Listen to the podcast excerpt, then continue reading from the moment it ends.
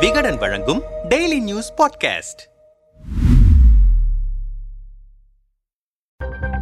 அதிமுக பொன்விழா மாநாடு. கொங்கு ஆதிக்கம் மருகும் மதுரை. மதுரையில் நடைபெற்று வரும் அதிமுக மாநாட்டு பணிகளில் உள்ளூர் நிர்வாகிகளுக்கு முக்கியத்துவம் கொடுக்காமல் கொங்கு புள்ளிகளின் ஆதிக்கமே அதிகமாக இருக்கிறது என்ற குமுறல் வெடித்திருக்கிறது. வரும் ஆகஸ்ட் இருபதாம் தேதி அதிமுக சார்பில் நடைபெறவிருக்கும் வீர வரலாற்றின் பொன்விழா எழுச்சி மாநாட்டுக்கான கால்கோள் விழா சமீபத்தில் மதுரையில் நடைபெற்றது. மிகப்பெரிய பட்ஜெட்டில் பிரம்மாண்டமாக நடைபெறவிருக்கும் இந்த மாநாட்டுக்கான பணிகள் தொடங்கியிருக்கும் நிலையில்தான் மாநாட்டு பணிகளில் மதுரை நிர்வாகிகளை ஓரங்கட்டுகிறார் எடப்பாடி என்ற பரபர குற்றச்சாட்டு எழுந்திருக்கிறது. இது குறித்து நம்மிடம் பேசிய கட்சி நிர்வாகிகள் சிலர் எடப்பாடி பழனிசாமி கட்சியை கைப்பற்றிய போது அவருக்கு தென் மாவட்டத்தில் இருக்கும் குறிப்பிட்ட சமூக மக்களின் ஆதரவை பெற்றுத்தர பாடுபட்டவர்கள் ஆர் பி உதயகுமார் செல்லூர் ராஜு ராஜன் செல்லப்பா ஆகியோர்தான். அப்போது தென் மாவட்ட நிர்வாகிகளை எடப்பாடி ரொம்பவும் தாங்கினார். கட்சியின் அமைப்பு செயலாளர்களாக செல்லூர் ராஜு ராஜன் செல்லப்பா ஆகியோருக்கு கூடுதல் பொறுப்புகளை கொடுத்தவர்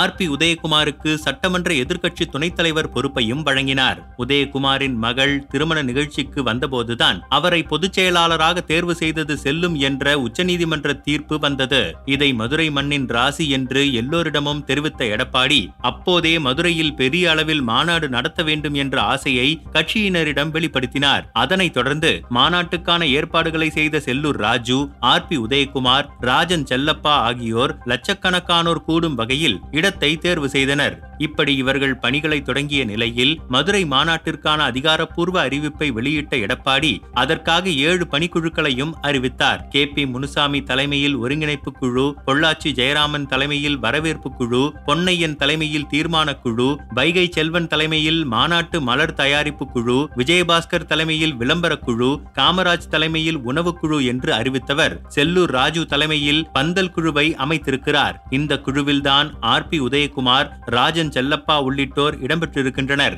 உள்ளூர் நிர்வாகிகளுக்கு முக்கிய குழுக்களில் இடம் தராமல் பந்தல் போடும் வேலையை மட்டும் கொடுத்து அவமதிப்பு செய்திருக்கிறார். சுமார் நூறு கோடி ரூபாய் பட்ஜெட்டில் நடக்கும் மாநாட்டு பணிகளை வேலுமணி தங்கமணி செங்கோட்டையின் தலைமையிலான கொங்கு வட்டாரத்தைச் சேர்ந்தவர்களே செய்யவிருக்கின்றனர். உள்ளூர் நிர்வாகிகளுக்கு முக்கியத்துவம் தராமல் இருப்பதுதான் மூன்று மாவட்ட செயலாளர்களையும் எங்களையும் வருத்தமடைய செய்திருக்கிறது என்றனர். இதற்கிடையே மாநாட்டு பணி ஒதுக்கப்பட்டதில் அதிருப்தி அடைந்த செல்லூர் ராஜு மதுரை மாநகர் மாவட்டத்தில் கட்சி உறுப்பினர் டார்கெட்டை முடிக்க ஆர்வம் காட்டவில்லை என்று பேச்சு எழுந்திருக்கிறது. கடந்த எட்டாம் தேதி நடந்த ஆலோசனை கூட்டத்தில் செல்லூர் ராஜு பேசிய பேச்சையும் அவரது அதிருப்திக்கு ஆதாரமாக காட்டுகின்றனர். அந்த கூட்டத்தில் எம்ஜிஆர் ஜெயலலிதா இரண்டு பேரும் மாஸ் லீடர்கள். அவங்களுக்கு இணையான தலைவர் உலகத்திலேயே கிடையாது.